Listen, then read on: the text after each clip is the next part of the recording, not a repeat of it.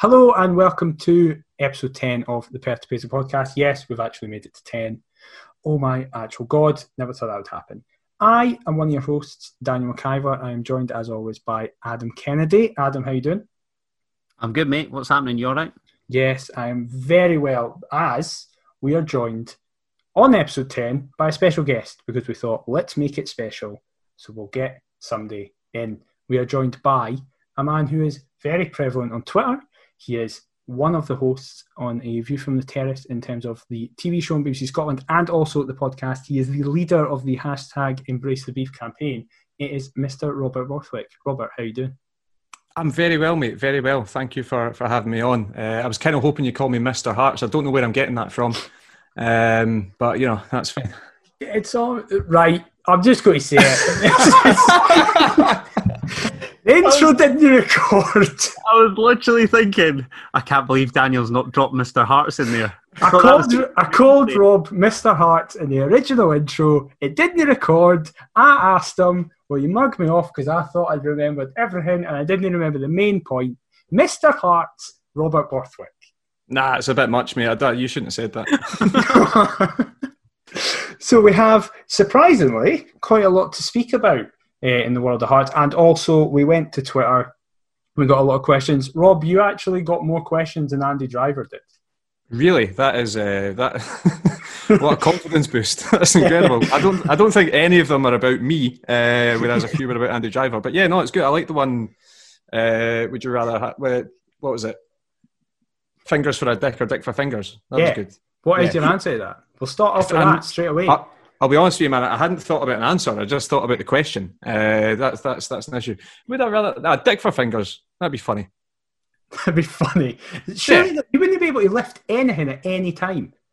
That depends on what you're watching, I suppose. That's but aye, true. No, that is true. Um, yeah, no, that that is true. I don't know. Yeah, it's, it's a tough it's one. A tough one. We'll come back to it at the end. It's not. It, it's not this. It needs it's a lot this, of consideration.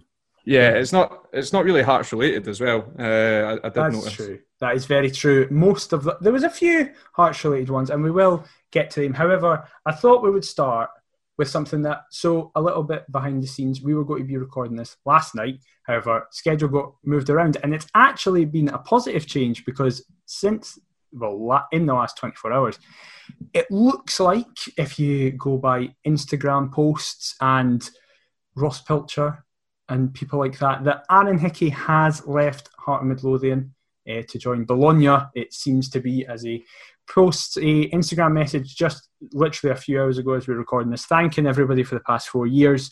Um, me and Adam have kind of spoke about this on the podcast a lot, so I'll come to you first, Rob. What has been your take on the whole saga with Aaron Hickey? Because it has very much been a transfer window defined by that. And did you expect him to go to Italy, or what are your thoughts overall? Uh My, my take on that is he's jumped the gun a little bit because he still hasn't done his medical, so uh, he's, he's very, so he's he's very much uh, assuming that um, his his body's in good shape. No, I, I think ever since the start, and I mean it has been daily. Aaron Hickey's going to sign for Bayern Munich. Aaron Hickey's going to sign for Celtic. Aaron Hickey's going to sign for Aston Villa. Aaron Hickey's going to sign for Bologna, and then it's Bayern Munich again, and then it's Celtic. Basically, everyone was just taking a punt and thinking like, oh, it probably it might be this, it might be that. I think. If you look at the way, or the certainly the reported ways that he was being offered football um, at a certain club, so at Bayern Munich he'd have joined Bayern Munich two, who are in the third tier of German football. Mm-hmm. Um, you know, the, the quality is maybe like top six uh, Scottish Premiership. Um, some teams are very much bottom six top uh, Scottish Premiership, season as Marcus Godinho plays uh, in one of the worst teams in that league. Um, but uh, yeah, I, I think that the, the lure of Bayern Munich would have been a huge one, would have been massive, but um, I can see why he's taken Bologna, because they're basically saying you will be our second choice left back, you're going straight into the first team in the Serie A, uh, and you're going to be playing behind uh, Dykes, who is the Dutch left back. Yeah. So I can totally see why he's done it, and I think that a huge thing about it is as well, Bologna haven't given up, so they've actually come back in with an improved offer, both to Hearts and to Hickey himself, um, which is a, a massive thing for, for players and clubs, just to sort of say, well, this guy, this club clearly wants this guy, uh, and they're willing to do whatever it takes to get over the line. So I think it's an incredible move for him. Um, I think Italian football probably suits him the best as well. He's not the fastest, uh, and he'll learn the defensive side of the game a lot quicker, especially playing under Sinisa Mihailovic as well. Um, so it, it, it's a move that makes total sense to me. It's the best move for Hearts. It's probably the best move for Hickey as well. So I, I think it's really, it's been a long, drawn-out process in the media, but I think the right move has been made in the end. It's also been really interesting to see the kind of fan reception, because on his last kind of four Instagram posts, even when he was being linked with Bayern really extensively and when Celtic came in as well, all his comments were just Bologna fans, Bologna fans saying, please come to us, please come to us. So I guess, especially for somebody at his age, it must be attractive to go to a club where the supporters clearly want you to come as well. Massively so. I, I think that um, Michael Laudrup was in the media today talking about it, because obviously he went over to Italy uh, mm. before he went to Rangers, all that kind of stuff. And he was basically saying, like, no country on earth are the fans more sort of invested in the players of their team. So he was saying, like, you know, he'd be out in Milan uh, having pasta and just fans would just pull chairs up to his table and just start talking to him. He'd not, not even finished his dinner and all that kind of stuff. And it was, he was basically saying, like, he needs to get used to that. He needs to learn the language and he needs to sort of immerse himself in Italian football culture, because the fans are, I mean, you think Scottish and English fans and British fans generally mm-hmm. um, are passionate. Basically, he's saying that is absolutely nothing compared to what the Italians are like when it mm-hmm. comes to the football side of things. They're not afraid to say if you've played badly, um, just as well as they'll say you've you've you've played well. So, yeah, it's not a huge surprise to see all these Bologna fans sort of flooding onto his Instagram page, because it has been so well sort of documented in the press that this was a, a potential move. And yeah, it's for an eighteen-year-old laddie uh, going to play in the Serie A, potentially making your debut at the San Siro and earning three and a half grand a week after tax. It's not bad. It's not bad.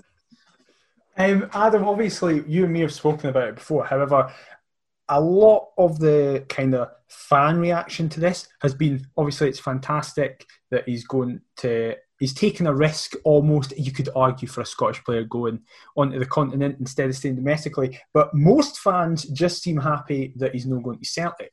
What were your thoughts on that? Like, did you think he was ever going to go to Celtic when you heard the offer was coming in? And are you just happy he's not going to Celtic and would have basically been happy if he went anywhere else? I'm I'm delighted he's not gone to Celtic. I think that it appears to me as though it's just a wise head on, on young shoulders, definitely. Like Rob touched on, the Italians are absolutely football obsessed. Um, I think in terms of a pathway for him, I know there's been obviously lots of comparisons made with Ryan Gold and where his career's ended up and what have you, the general trajectory of his career. Um So he's probably taken a look at that and thought, I don't know whether Sporting Lisbon are bigger than Bologna per se, but if he's been given assurances about playing time, that obviously is, is a massive factor, like Rob touched on. I think the whole Bayern Munich thing, as much as that's a dream, it, it, it seems to me as though it's, it's stepping stones currently still. And Bologna, I think, can essentially provide that. And like you said, the defensive... Um, the defensive part of his game. I mean, he's eighteen years old, for crying out loud, so he's got plenty of time. Seems like a great place to develop and earn that that kind of move later on in his career. But I think most Hearts fans were just delighted given the uh, the rumoured sell-on to Celtic, and that seemingly eliminated. I'm, I mean, I'm, I don't know whether that's part of the Bologna deal or whatever. Um, Rob seems to know his, his salary already, so that's pretty impressive. Um, but, yeah, I mean... From Tynecastle to the San Siro to make his, his debut would be just unbelievable. I think if you look at it as well, if he had gone to Bayern Munich, I would say the chances of him ever playing for the first team were very slim. Mm-hmm. Um, he's, you know, he's not going with the sort of Alphonso Davies physicality and experience in M L S and all that kind of stuff. And I think that what Bayern as a super club often do is buy promising young players on the cheap and then sell them to the Eredivisie or mm-hmm. sell them to England or sell them to France or sell them to Italy. And really, I mean, you could look at this as Hickey fast-tracking himself straight to the Serie A instead of going through the, the sort of the, the Bayern Munich uh, route. So I, I think that obviously Bayern would have been hugely, hugely, um, you know, a massive draw for him. And he's a Celtic fan, so that was probably a draw as well. But mm-hmm. he's he's made the right choice with Bologna. And I'm delighted he and he's not... his dad are both Celtic fans, aren't they? Is that right? Yeah, yeah. I think the, the whole family are Celtic fans. I, yeah. I, I obviously understand if your boyhood team comes in for you. Uh, but then, I go, I, again, I don't know, because they obviously released him and what have you. So is it really, would you really be tempted to go back to somebody that ultimately before deemed you not good enough? I, I don't know. It's, but I mean, obviously with the, with the foreign teams coming in, I, again, it's this wise head thing. I think he wants to kind of keep a good relationship with Hearts fans. And if he'd gone to Celtic, you need only look at, I was going to say Paul Hartley, but probably more so Steven Pressley and how his um, his opinion was changed amongst Jambos. No, by so. me. I still love him. Oof, that's that's controversial, but uh, that, that is a that is a that's a real shame. That is a real real shame. Well, then that actually perfectly leads on to a talking point I was going to bring up, because I wanted to ask both of you actually, because I don't even know the answer to this, Adam. But B T Sport did a tweet in the week that was, without revealing your age, who was the kind of first player that you ever loved and that you ever kind of became a favourite of. And I saw yours, Rob, was was it Neil McCann? It was Neil McCann, yeah. So how did, how old were you then? Like, again, I know, I know it defeats the purpose of that without revealing your age, but this is the B T, it's fine. Yeah, I, I was going to say is, you know, literally just diving straight into what they didn't want you to say. Um, no, that that so Neil McCann um, signed for Hearts in the first season I ever started going to Hearts games. It was in ninety-five ninety-six. Right. Um, he signed not at the start of that season. He signed midway through. Um, but yeah, I, I mean, I think it's a kind of toss up between him and Paul Ritchie. I uh, absolutely mm-hmm. love Paul Ritchie as well.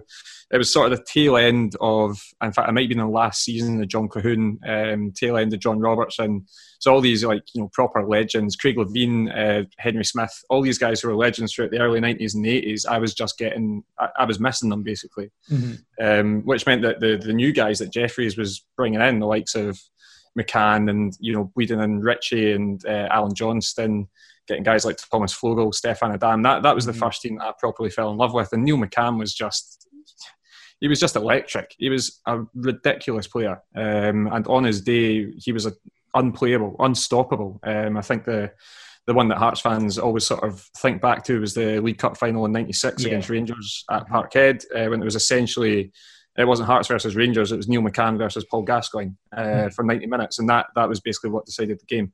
So yeah, for for me, Neil McCann, he was the first one that, you know, as a young kid, you want the ones that will excite you, that will score goals and run past people, and, and he ticked every single box for that. So um, yeah, definitely, definitely Neil McCann. But as I say, honourable mention to Paul Ritchie as well.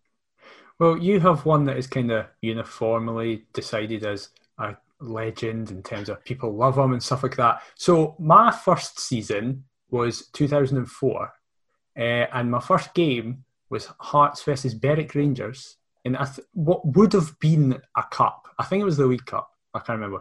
We won two one. And on that day, the captain was Mister Stephen Pressley. And oh, no.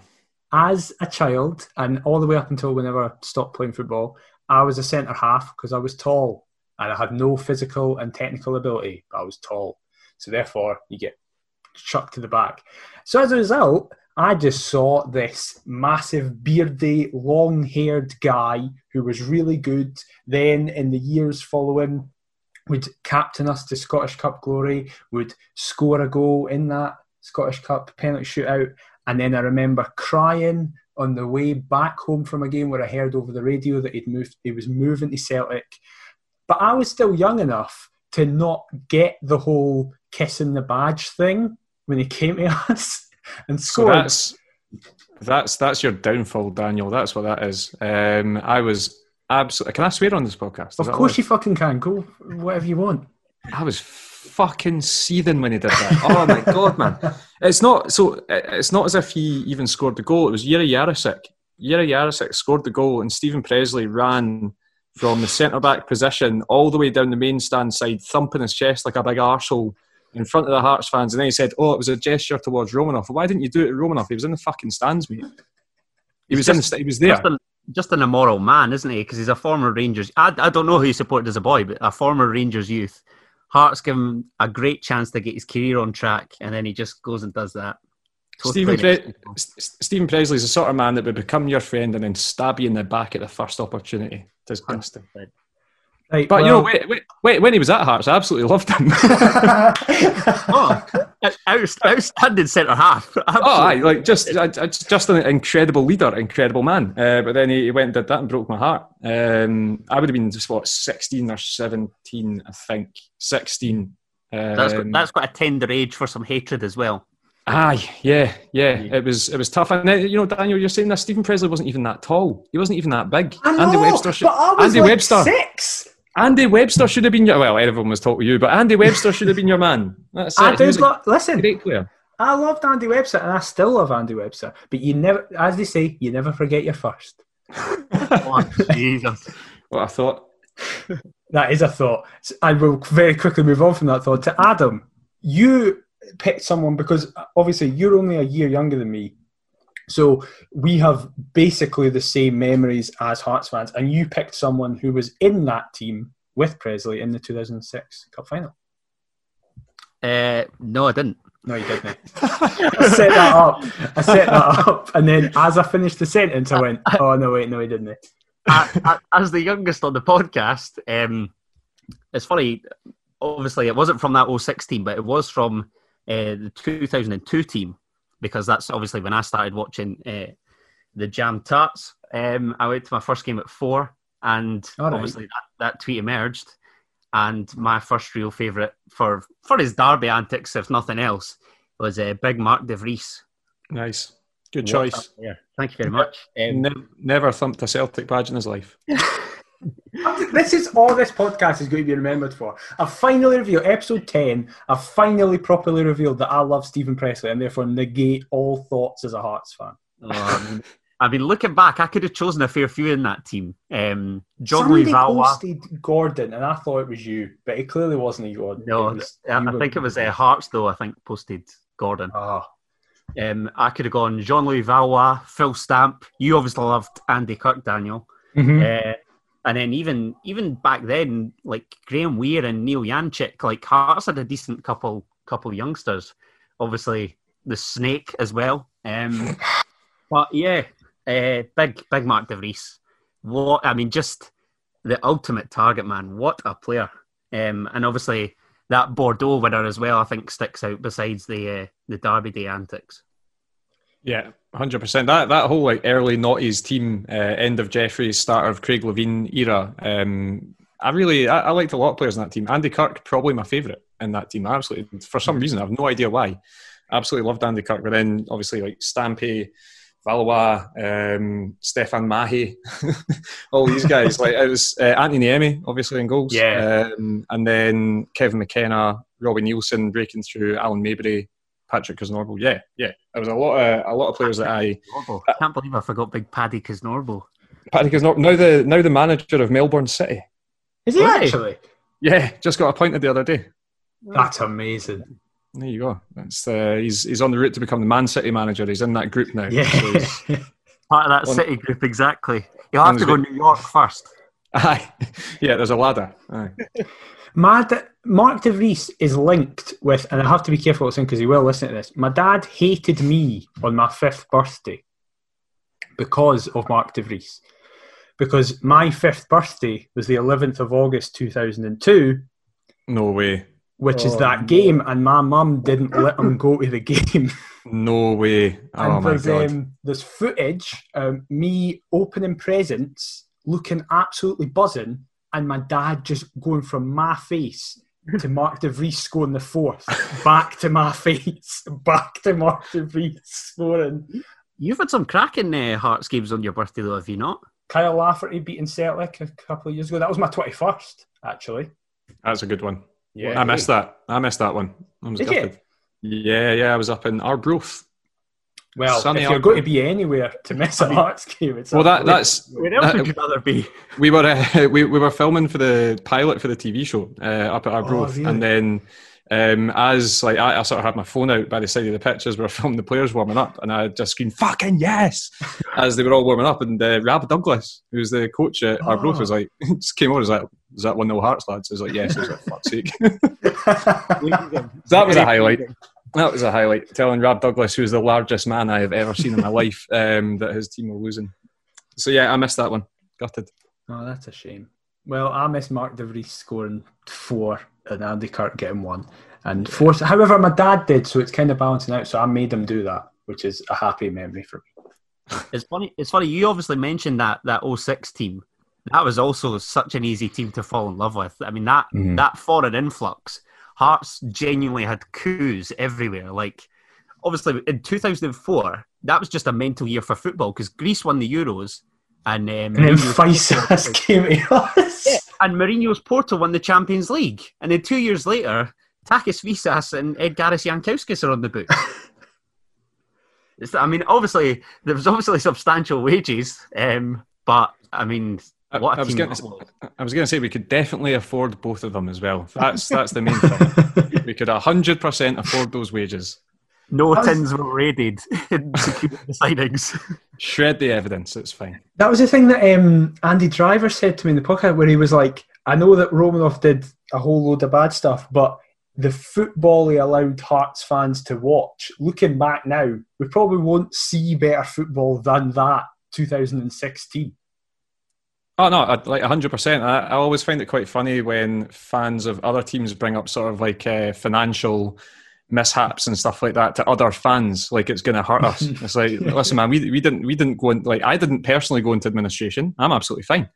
You know, it's like, who cares? Who cares? Like, that was yeah. amazing. Like, that was two thousand six to maybe the beginning of two thousand eight, and then it kind of fell off a cliff a wee bit, um, was, was magic. And then, obviously, we won another Scottish Cup with uh, money we didn't have as well, so... No, that's that's their problem. If they if they want to play by the rules, they're losers. They're fucking idiots. This, this, exactly. This winning, this winning honestly shit's overrated. Like, if, if they were in our shoes, of course they'd do exactly the same. They'd be ah. killing themselves on if they didn't. So, hundred percent.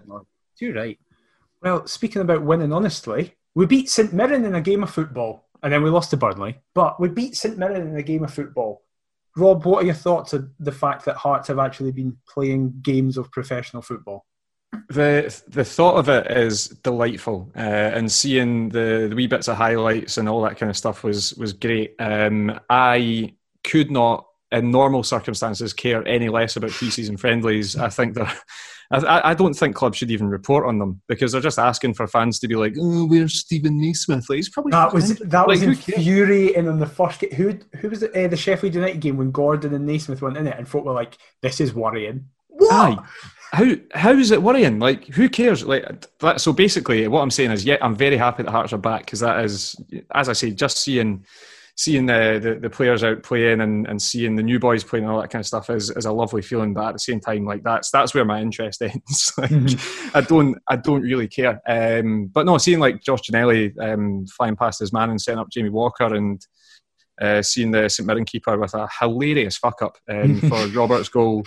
Um, was was great, and uh, as I say, it, it just adds a wee bit more buzz to the fact that you know football's coming back for Hearts properly in about three and a half weeks with the Betfred Cup. So um, you know the, the countdown is properly on, probably just in time for COVID to come back uh, in yeah. full force, yeah, absolutely everything out again. Um, but no, it's it is great to see, and obviously like the the Burnley game. Uh, Burnley played two friendlies on the same day, so it was kind of like a mm. half strength team that they put out. Um, And we put out a, a fairly reasonable team that did the same thing and making loads of subs again. So I think, yeah, you know, playing against um, the, the calibre of opposition of playing against two English Premier League sides and a Scottish top flight side, um, and you know, doing well enough against the, the English teams and beating the Scottish team like that, that, that is nice. But I'm not, I'm not ever going to read anything into it. Mm-hmm. Well, Adam, we spoke about it literally last week after the Sheffield United game, how we are of the same opinion that results don't really matter. As Rob said, it's always nice to beat, especially the Scottish team when it turns out to be St Mirren. It's always a positive to beat them. However, you can't read too much into it. But I wanted to ask you specifically, what did you make of the fact that Hearts have made two sign-ins and they've both had immediate impacts, albeit in friendlies, but we've actually, for the first time in... Oh my God, I can't even remember. We've finally bought a winger who at least knows how to take a man on. I think it might yeah. be since Neil McCann. It That's might why he's be. Still my favourite it player. It genuinely might be. Listen, there's every chance. Um, yeah, I mean, like like you lads have touched on, the results mean diddly squat, to be honest. I mean, our, our record in Paisley's rank, so I was just personally pleased that we've actually managed to win a game through there, um, even if it is non-competitive. Um, but yeah, the, the most pleasing thing from that game, obviously despite the, the keeper fuck, fuck up as uh, Rob touched on, was without doubt seeing a, a winger actually taking players on, hitting the byline and and finding Jamie Walker obviously in the box. And hopefully there's plenty of that to come this season. I've kind of always had this assumption that outsiders look in on Hearts and presume that Walker's kind of best on the flank, but I always think he's at his best when he, when he's through the middle, if I'm honest. What's what's your guys' thoughts on that? I one hundred percent agree. I don't think he's fast enough for the wings anymore. I think he was when he first broke through into the team, but he's had his knee injuries and a back injury since then, and he has lost a bit of pace.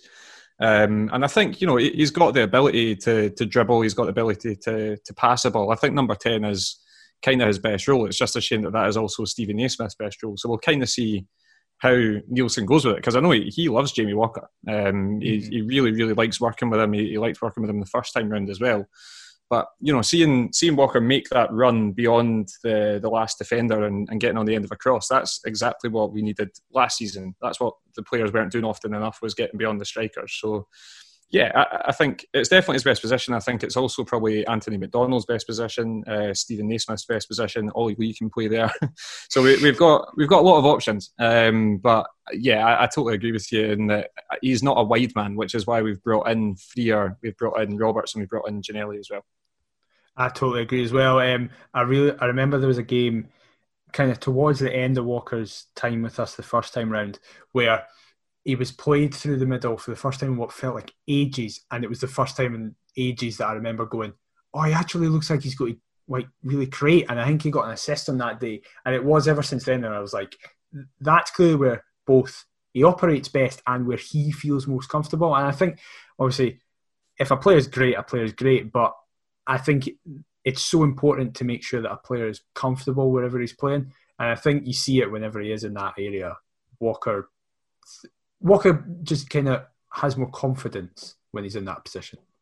He definitely played his best football under Neilson, one hundred percent as well. Mm-hmm. Um, so, yeah, ve- very encouraging signs, definitely. It, it, like Rob says, it will be intrigued to see kind of the um, the rotation between him and Naismith, whether Naismith will play up with Boyce and have Walker in behind that duo. So, I don't know. I, and obviously, that's provided that Liam Boyce isn't away on international duty with Northern Ireland, and half the fan base are absolutely fuming that that's the case, him and Michael Smith, because they should be playing in pre-season friendlies against St Mirren and Burnley. So, hey-ho. I, I think it's crazy that you're suggesting that Stephen Naismith will oust Craig Whiting from that second striker position role. Um, I think we all know how we're going to start that season.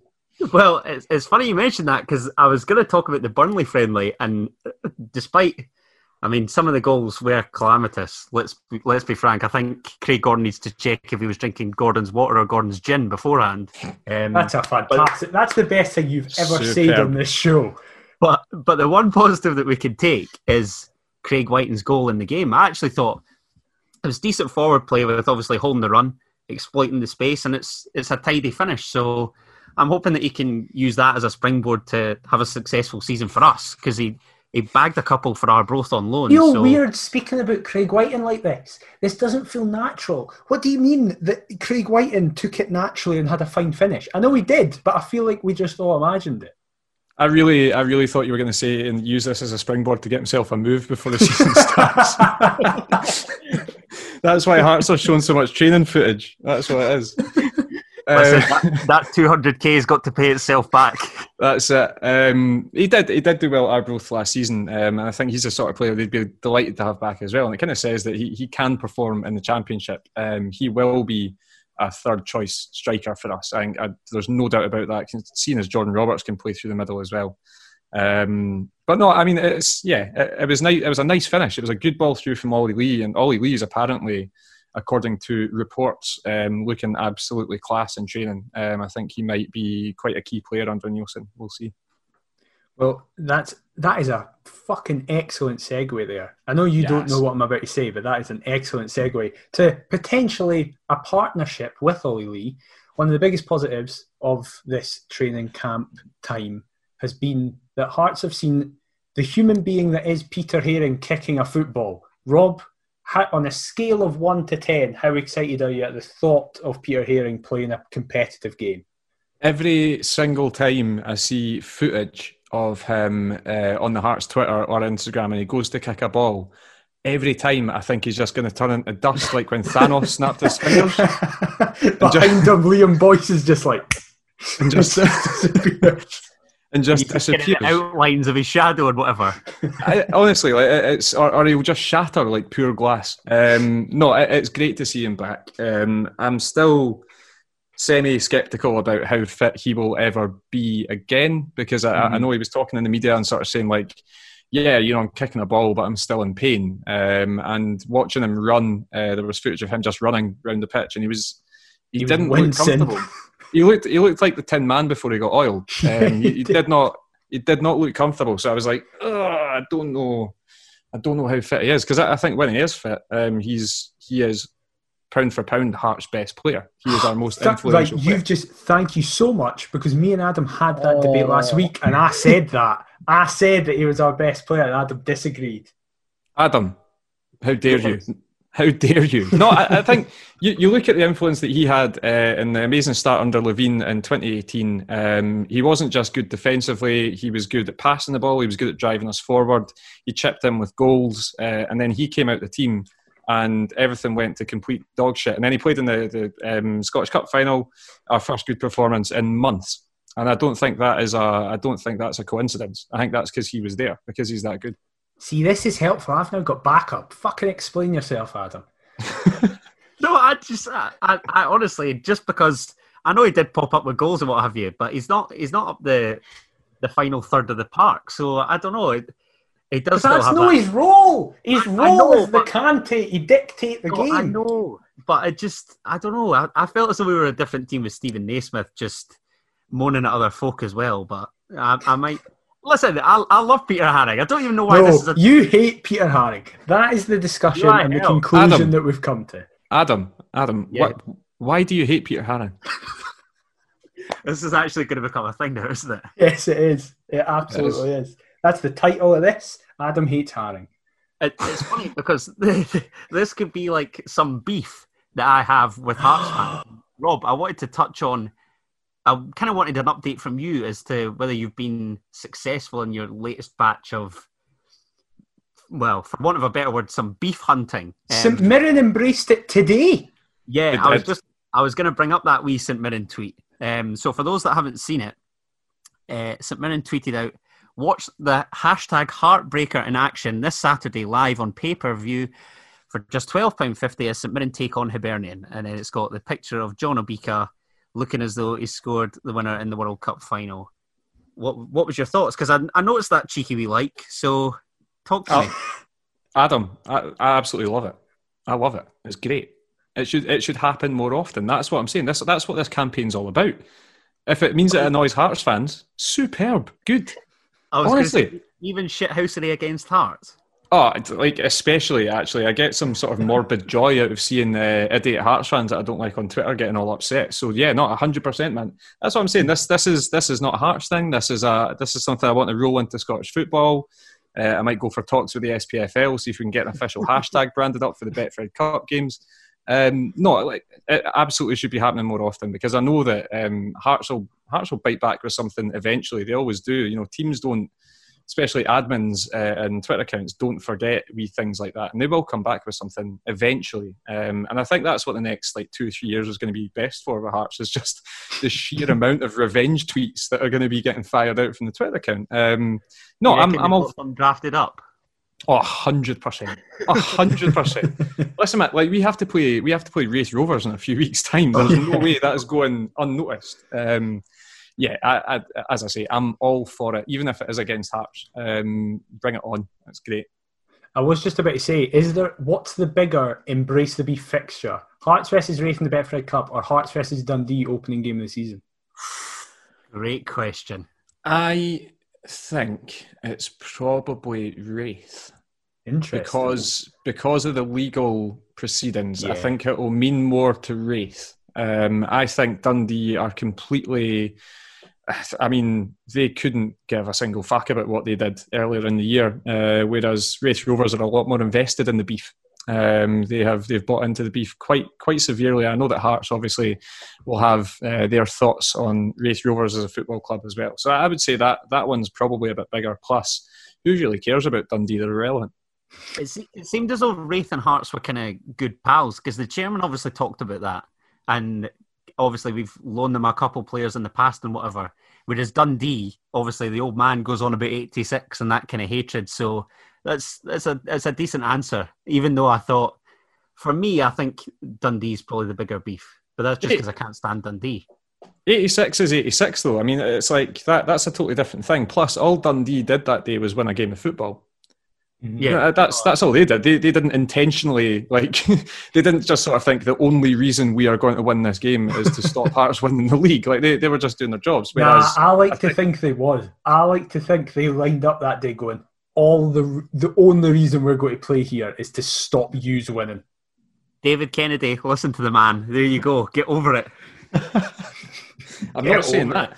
Um, no, I, I think the Wraith Rovers won. Um, yeah, the, the, the Fifers seem to be a lot more upset than the, the Dundee fans do. So um, that's the one I'm looking forward to. Well, that is. What, um, what other beef spats have you kind of seen on Twitter? Is there? I mean, there must be some sort of like beef ambassador vacancy going at the S P F L and S F A that you've talked about. Is there? Most... Is there any? Is there any kind of pettiness that you can you can touch on? Most of the beef that I've seen recently has actually been directed towards the S P F L. Just any, oh, any, any, any it, up and all our fans just responding and goading them. Any tweet that they put up. So t- today was the announcement of the test events, um, having three hundred fans at Ross County and also at Pittodrie. And then just everyone saying that is the two teams that broke the, the protocols. That's a Celtic game and an Aberdeen game. Um, I liked your tweet to it. I liked your response. Did I respond? Yeah, where you were like, after that, we're all going for a night out. Oh, yeah. So, uh, to the Aberdeen tweet. Aye, yeah. yeah.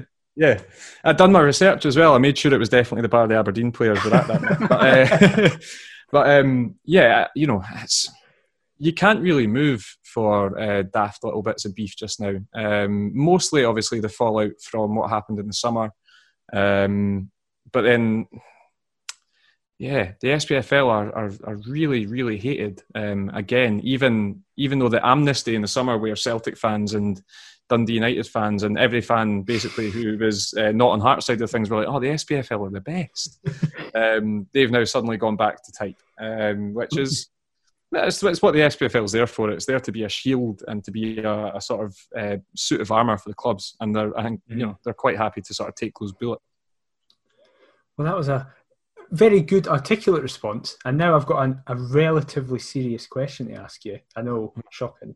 However, yeah. um, one of the questions that we got for you, which is one of the many questions, is what's your thoughts and opinions on a way to get Hearts fans back into Tynecastle, considering we, especially in that league, will have the largest fan base in stadium by a ways, but also just generally within Scottish football. I know this isn't us asking and then we're going to put it into action, but let's pretend it is and that you are actually in charge of how we do this. Can I just say, before you answer, I'm absolutely delighted that you've got the most serious and...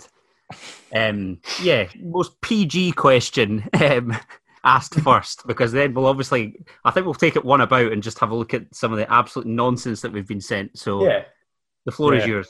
Thank thank God we covered off the dick fingers early. Um, so I think, I think, like, for me, it's, um, personally, I think there's no point in doing it until you can get fifty percent of the capacity. Because uh, the club will run at a loss if they do it otherwise, um, and also, you know, it would be to benefit of the fans that are there, but I'm not sure if it would be to benefit the players. So I don't think, I mean, I've been saying this since like March, I don't think that there will be Hearts fans in the stadium until at least next March, mm-hmm. uh, which is a horrible thought, and it's, you know, I base my entire social life around Hearts, and you know, it's sad for a thirty-year-old man, but we are where we are. Um, but it, it's true. You know, every couple of weeks, that is the, the highlight of the weekend. So it, it's it's an absolute shocker. But I don't see any way that it's going to happen without, you know, some sort of, well, without the the disease eradicating itself, or if a vaccine comes along. I don't see how you can get like more than fifty percent people in. As I say, I think without getting the fifty percent in, I don't think it's worth it for the club or the, the players or really the fans. So you got, you asked for a serious, you asked me a serious question. You got a serious answer. I'm just yeah. going to put a complete downer on this. I might just hang up now. Actually, this will be this will be the end, the end of the podcast. Um, no, I, I, for coming on. It was an absolute fucking pleasure. Uh, no, um, yeah, I, I just I don't I don't see it being feasible until twenty twenty-one at the very very earliest. I agree as well, because you see it with um, well, just I was about to even say you see it with kind of the Premier League, how they're at Brighton, I think this weekend with the Prem starting, they're told that they can have something like three hundred uh, fans in some areas, so dotted around. Um, and then Brighton themselves have come out with a statement saying that they don't know if that will be feasible because, as you said, operating at a loss is one thing here, but for a Premier League stadium down there, that's a lot of money. You have to put everybody in in terms of student, because although the um, attendance is so, so much lower, you still have to have steward in there. Um, yeah. So that, that cost in terms of ticket, in terms of just staff who would turn up on the day, it means that Um, I don't know in regards to what's happening with furlough staff in down in England, because obviously the Prem have been back up. However, if they need to take staff off furlough, that perhaps even when the restart was happening, for example, just the kind of backroom staff on match days weren't needed, so they still may potentially be on furlough and then they have to come off it, and it's not exactly an easy process to just go, well, you can come off furlough for this Saturday and then go back onto it, because that then introduces union disputes and the individuals involved saying no. The beef. Yes, the beef, be- the beef between unions and businesses, as is so eloquently put. But you times that by kind of one hundred when you come up here, because due to the sample size being smaller, it means that the actual money involved in the game is smaller, so it's a bigger risk going through it. Yeah. Pretty much, um, yeah. In France, they I think it was they were they allowed five thousand people without social distancing, um, and that, that went really badly. Yeah, that imagine. went terribly. There was there was there was fucking massive riots in Paris after they lost the Champions League final. Um, yeah, of course. Yeah. So yeah, I, I think it's always good to uh, to look at what your neighbours are up to, but at the mm-hmm. same time, um, Scottish football isn't like um, any of our neighbours in terms of England, France, uh, Germany, all these big money leagues. Um, we're not like that at all. So yeah, we'll see. We'll see. Adam, save us with a funny question before this yeah. gets too serious. Um, yeah. Well, I'll go. I'll go slightly funnier, because this is. I'm intrigued to know the answer. This isn't a funny question per se, but uh, at Edinburgh Saint asks, out of all the players in H M F C history, which one would you take out on a full-on date? I'm talking dinner, drinks, the whole lot. Oh, that's a fantastic question. Uh, probably Mauricio Pinilla. Oh, could yeah. totally see that. Yeah, yeah, yeah. I'm, I'm, one hundred percent. Pinilla, definitely. Ah. Oh. Not not a shadow of doubt in my mind would I take Mauricio Pinilla, actually, now that I've thought about it. In fact, anyone with a hairband, uh, year two thousand, Stéphane Adam, very specific. Um, you have to wear this hairband, Stéphane, you're not coming out. Pretty much, aye. Like, uh, that's that's pretty much it. I mean, I, I'm I'm assuming that I'm going on a full-on date with these players at that time, uh, not now, because Stéphane Adam is, is, is a lot older now. Um, no, I, I, yeah, it would be it would be Pinilla. Um, I, I think there'd be a lot of stories to tell after that uh, after that full-on date. Well, you just said that you, you'd be taking him. Surely it's got to be where he's taking you. George Street, I hear, is quite a popular destination, is it not? I heard that's certainly his favourite. Um, You see the picture that actually posted up the, the other week there, the other month, um, of the players on the night out. And Robbie Neilson is at the bar with what looks like a vodka and orange juice. And, uh, and Mauricio Pinilla is just drinking a massive pint of Guinness. I was like, ah, didn't, I didn't have him down as a Guinness guy. I really no, didn't. Ab- absolutely not. I was thinking cocktails, or maybe like, you know, if yeah. he's drinking a beer, if he's drinking a beer, it'll be a Sol or something. Sol, you know what is I mean? Exactly what I was going to say. But like, not not a great big mucket pint of Guinness. I was like, ah, fair play to you, man. Fair play I, to you. I, I can kind of picture him at the bar chatting up a couple tidy birds, and he's got he's dishing out like tequilas, and they're just going one by one, come every, I don't know, they're necking them every minute. I could see...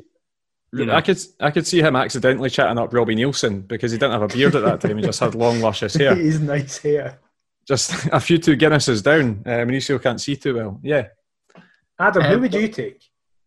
Oof. Who'd I take on a full-on date? I um, like how many times we specified it's full-on. But no. It's not just a date, it's a full-on date.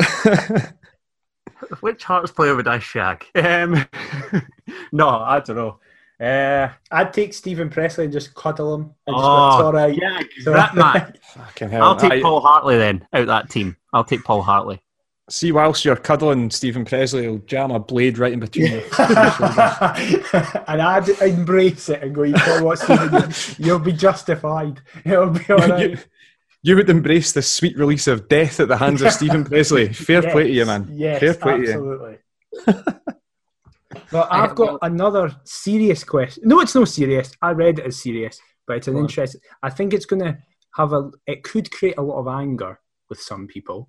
Oh dear! So okay. This is this has suddenly got. Oh, tense. I think I, I think I know which question it is. Are you going to use a more appropriate term? Oh God, no! I didn't even care what it is. Oh, well, well, I'm I'm looking at a question. And I'm thinking a word maybe shouldn't be said. Well, you can you can say that next, but this one right, is okay. Now I don't think this is going to be tense at all. Now you've scared me and I can see the questions. No, no, go on. So, Rob, do you think yep. Craig Levein should still be regarded as a Hearts legend despite his managerial spell? What's the bad word there? Is it legend? Well, that was the thing. I was like, that's a fine tweet, but could annoy people for what you said. I'm now terrified at whatever Adam's going to ask you next. No, no, this is an entirely different, ridiculous question. So, all right, okay. Let's just hear about Levein. Okay. Um, should Craig Levein be considered a Hearts legend? Yes, with an asterisk, essentially. Right. Um, you cannot, no. like...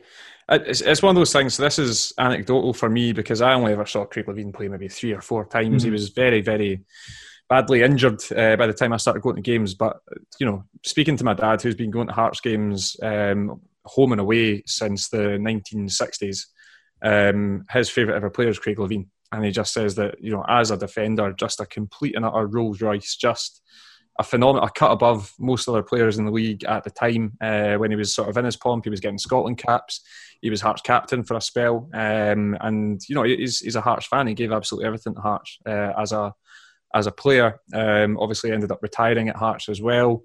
And then, you know, his first spell in charge as a manager went really well as well. He he took a faltering uh, Jim Jeffries side and got consecutive third-place finishes, consistent European places, good European results. Um, and then, you know, in his second spell as manager, that's that's where it all went tits up. So I think that recency bias will dictate for people uh, that, yes, like he, we hate him. And I think that, you know, I don't disagree with that. I think that's fair for the time being. Um, we, I don't think we'd be in the position we're in right now if it wasn't for Craig Levein. But at the same time, that doesn't mean you should completely ignore everything positive that he did for this club, which was years and years and years of service. And you can never claim that he didn't try his best and, and do everything that he possibly could. But I think in the end, him trying to do his best was his downfall because he was too blind to see that he was the issue, um, which is a, a, a sort of big part of it. But no, I, I would say legend, yes, but with an asterisk. I'd, I'd basically agree. Obviously, me and Adam came into Hearts, by the t- and by the time we came along, Craig Levein, I've never seen Craig Levein kick a football apart from the touchline. But as you say with your dad, my dad's the same. Like, um, absolutely adores Craig Levein. And even as someone who never saw him play, it's immediately apparent how much he loves the club. As you say, like, there is almost no man who is more Mister Hearts, apart from Robert Borthwick, than Craig Levein.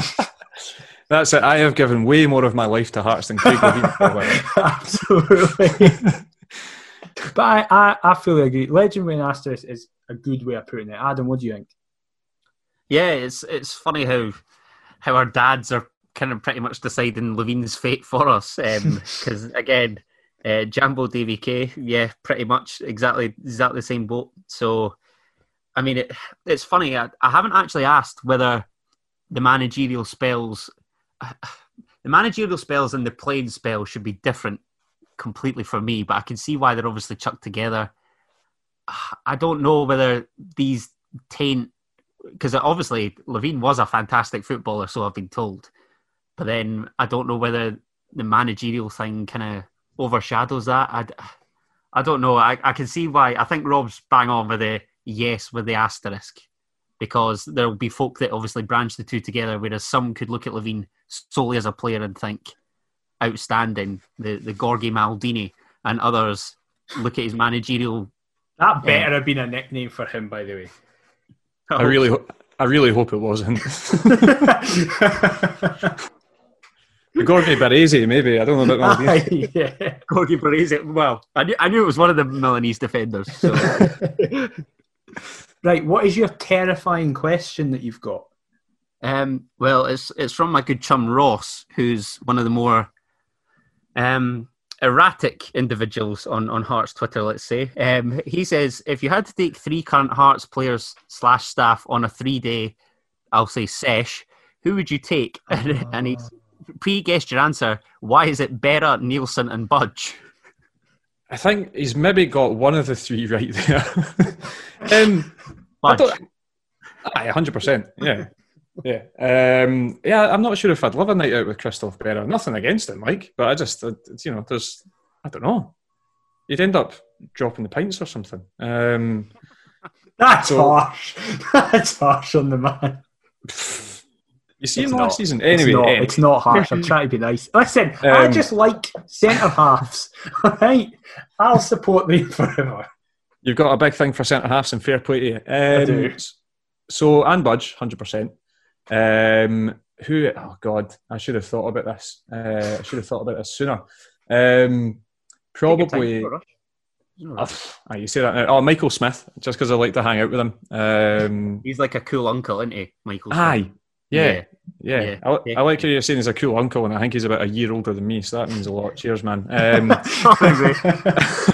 he looks and, older than you, so you've got that. It yeah, does. does. He's, he's, he's greying. When I see you on the box, you're not greying. So. That's it. He, he's, he's got the salt and pepper. Um, yeah. But, if, you know, if anything, I'm jealous of that. Um, and then my other choice, oh, I think, yeah, I think he'd be a great laugh. And I go for Bobby's Lamal.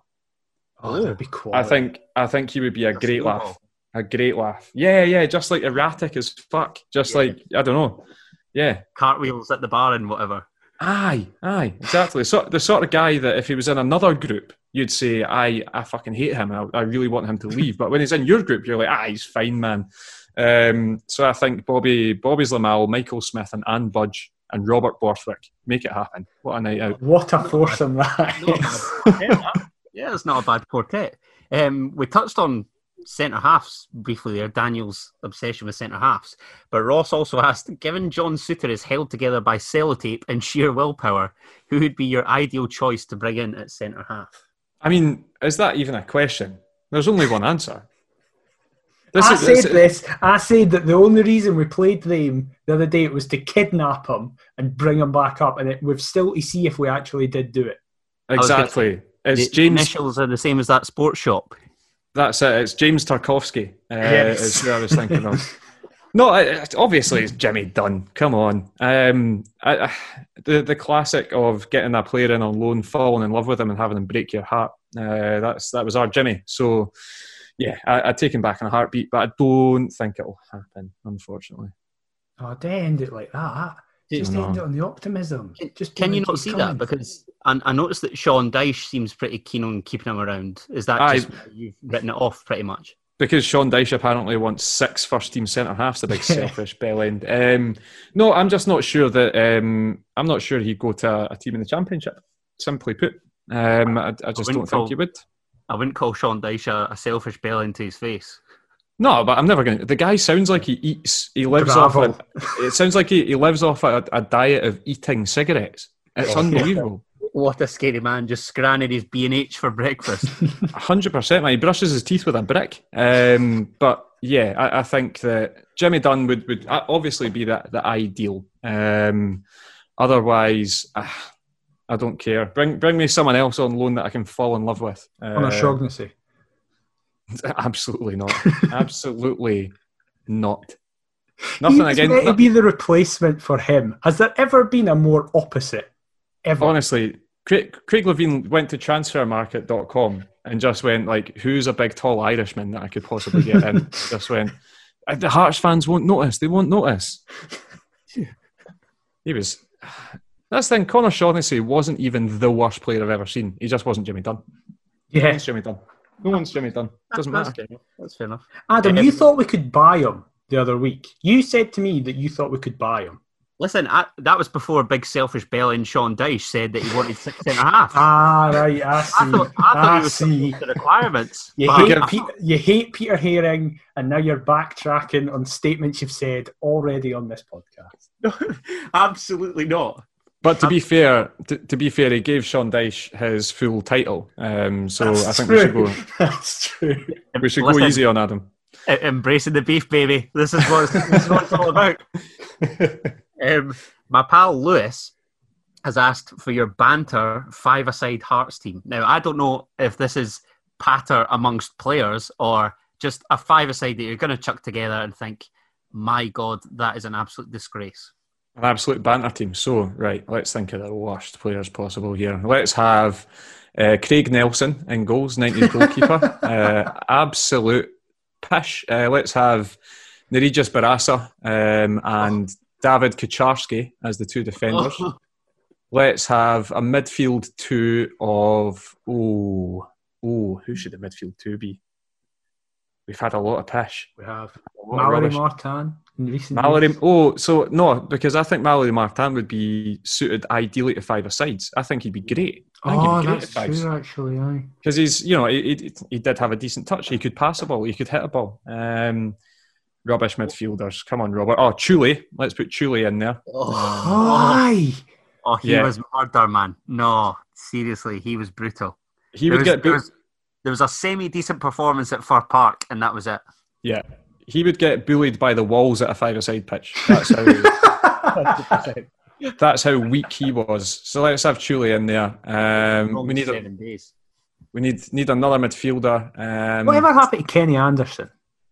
Oh, Kenny Anderson, there we go. Yeah, get Kenny in there. Um, so, so basically, Kenny Anderson, what happened to him was he uh, he retired after playing for Hearts. He just stopped no, playing football. I'm no, pretty sure. Mate. I'm pretty sure. Well, he, sorry, he might have gone back to the second or third tier of Dutch football. He essentially retired from football. I, th- I think I honestly think it was only for like a year or two, and then he just stopped playing. Really? And I've got I've got a feeling that El Hasnaoui did that as well. So is he up front? Um, I don't know if I'd put El Hassan. Surely you have to put Vanchek up front just because of his time here. Great shout. I, I had him I had him and David Witteveen in my head. David Witteveen. Oh my God. Do you guys do you guys remember uh, uh, Jonathan Toto? Yes. The guy we had on trial for that one game against yeah. uh, against Blackburn. Him. Put him oh, in there. What about Dylan Bikey, who we bought just so Hibs didn't buy him and then he fucked oh. off after never playing? Oh, my God, he did play. That's the worst thing. He oh, did he? Like two, ah, he came on against Ross County, um, oh, for sure. And he might have played another another couple um, as well. I don't know. But I think, I think John, yeah, Jonathan Toto. That's it. That's a great stick, shout. Stick Toto up front. That's, so that's that my... must have been planned. You clearly had that planned in your head. There's no way you just managed to get all that banged out off the cuff. No, no, that, that one hundred percent. That was just off the cuff. I've actually uh, forgotten who I picked now. So it was it was Craig, Craig Nelson, David Kucharski. Um, who, was right the who was the other defender? What, what was the right-back's name? Uh, oh, Barasa. Barasa yeah. Barasa, yeah. yeah. And then Chuli and, and Kenny, Kenny Anderson. Anderson and Jonathan Toto. What a team that was. I tell you, I, I'd fancy their chances in the Power League. I really would. Looking back, we have had some shite through the doors, haven't we? Oh, God, aye. And most of it in the last, like, two years. I was about to say, aye, eighty percent of it is in the last few years. Since Ian Cathro came in, I think we signed something like ninety players. And it's like, the memorable ones, you could probably count on two hands. Um, yeah. We remembered Chuli. Big big Chuli. Wee Chuli, aye. Well, I, wonder what, I wonder what he's up to. Hopefully not playing football. Surely he's no still at Stoke. I know Stoke haven't had the best fortunes recently, but surely he's but, still not even at that level. There's no way that he is at Stoke. No, oh, wait, in goals. Surely be, it should have been he'll Pereira. Be in, he'll be back in, like, Morocco. or It was Morocco he was for, yeah. yeah. I think he's, I think he's Morocco. I think. I think Aye, surely Joe Pereira should have been the goalie. No, I think we nah. well.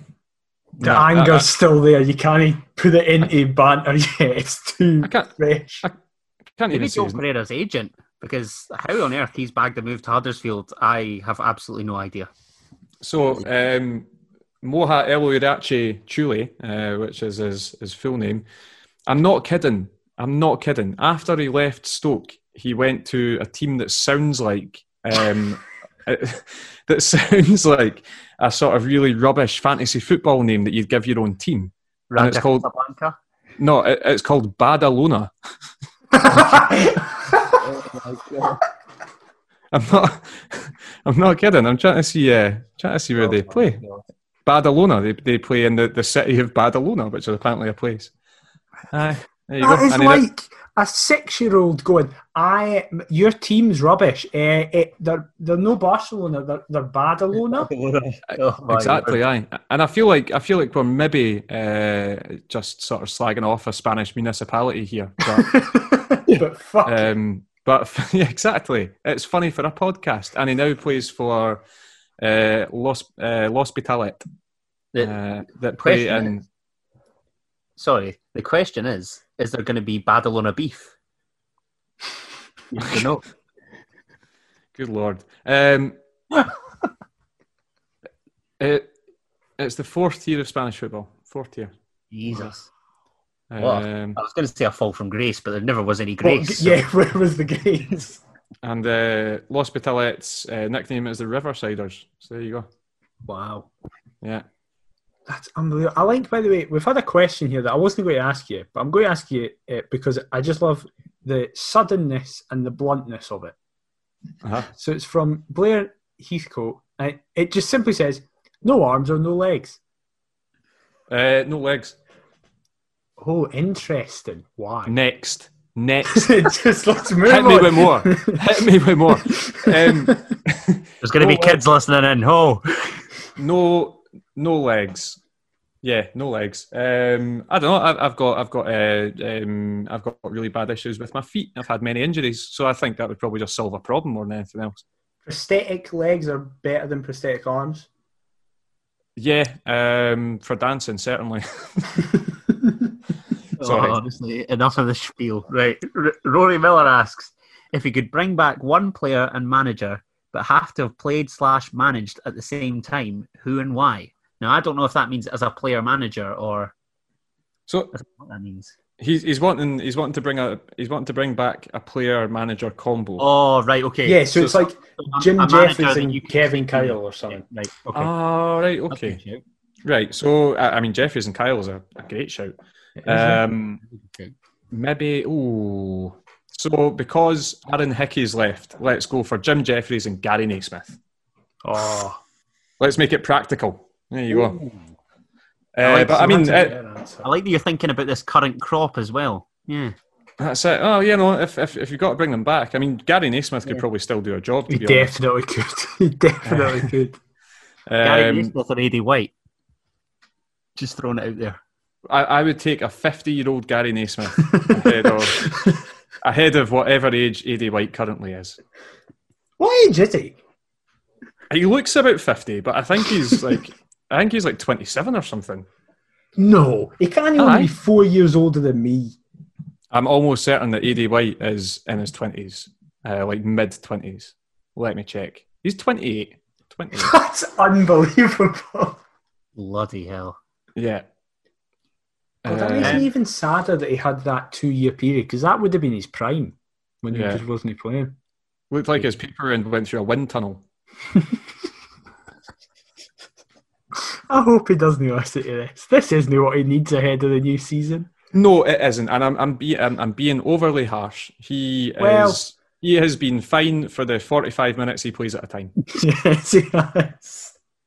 It's just a it's just a shame. He was such a such a promise. I still remember when he was coming through at like Leeds and Barnsley and stuff like that. He was a mm. great player, um, but injuries have just sort of ruined him a little bit. Uh, I think I've got a feeling he might be one of the guys that Neilson would be okay with uh, getting rid of, but I'm not sure.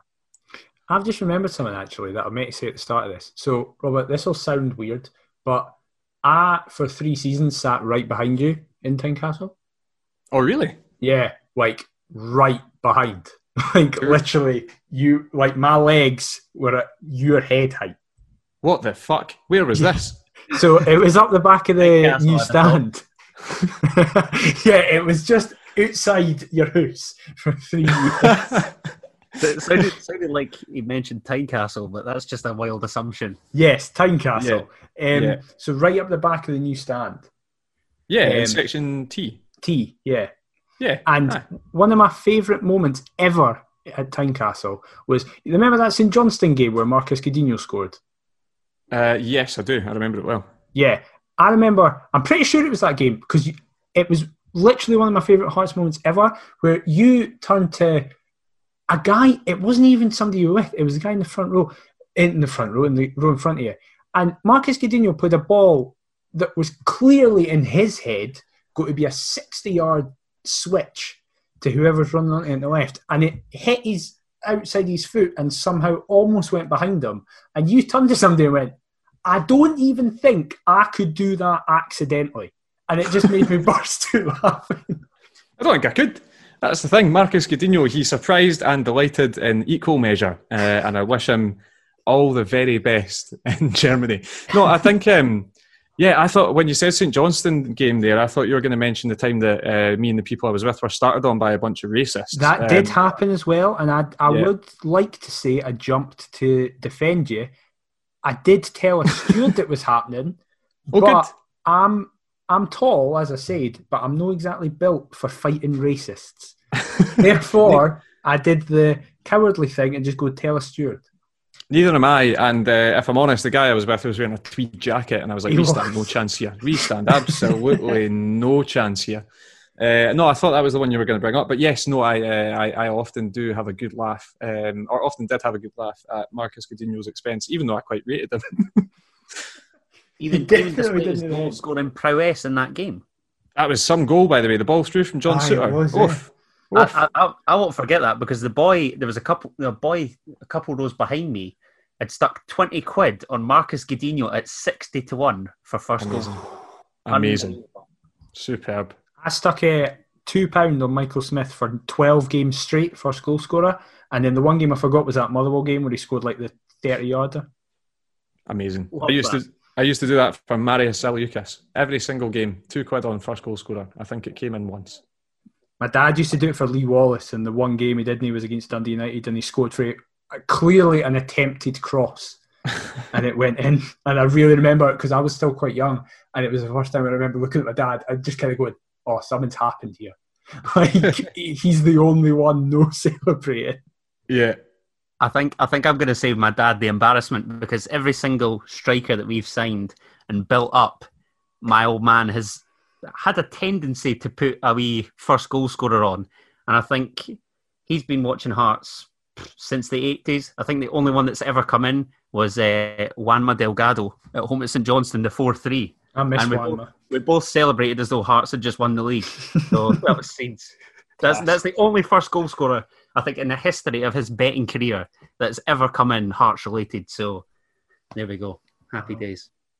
Well, we won't keep you for much longer, Rob. However, I've got one last question for you. That is, yes. again, I'm, I'm very interested to your thoughts. What do you think is going to happen in this season ahead? Do you think it will go the way Hearts fans want, and obviously like most other clubs and the bookies expect us to do, where we just kind of maybe not even romp the league, but we win the league, go up?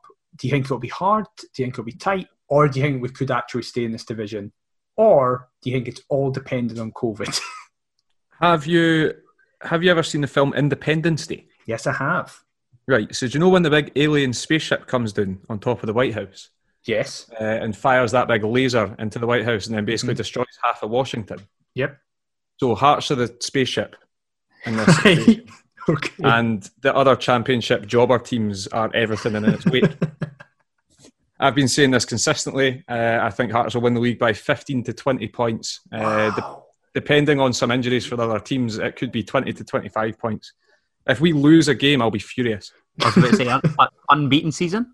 Honestly, I will be furious if we lose a team. When you look at the, the standard of the other teams in there, no disrespect to them. Well, no, actually, no. Loads. No, I was a bit, how, no wait, you, you can't you can't go, we're going to obliterate them, twenty points. If we lose, I'll be raging. No disrespect. I, I, no, I'm thinking no disrespect. This is coming from a guy that wanted some sort of beef-related role with the S F A and S P F L. Uh, do you know what? Th- with all the disrespect in the world. Thousands of disrespect. Um, have you ever seen uh, the uh, blockbuster film Armageddon? Yes. Uh, do you know when Paris just gets randomly destroyed in Armageddon? Yeah.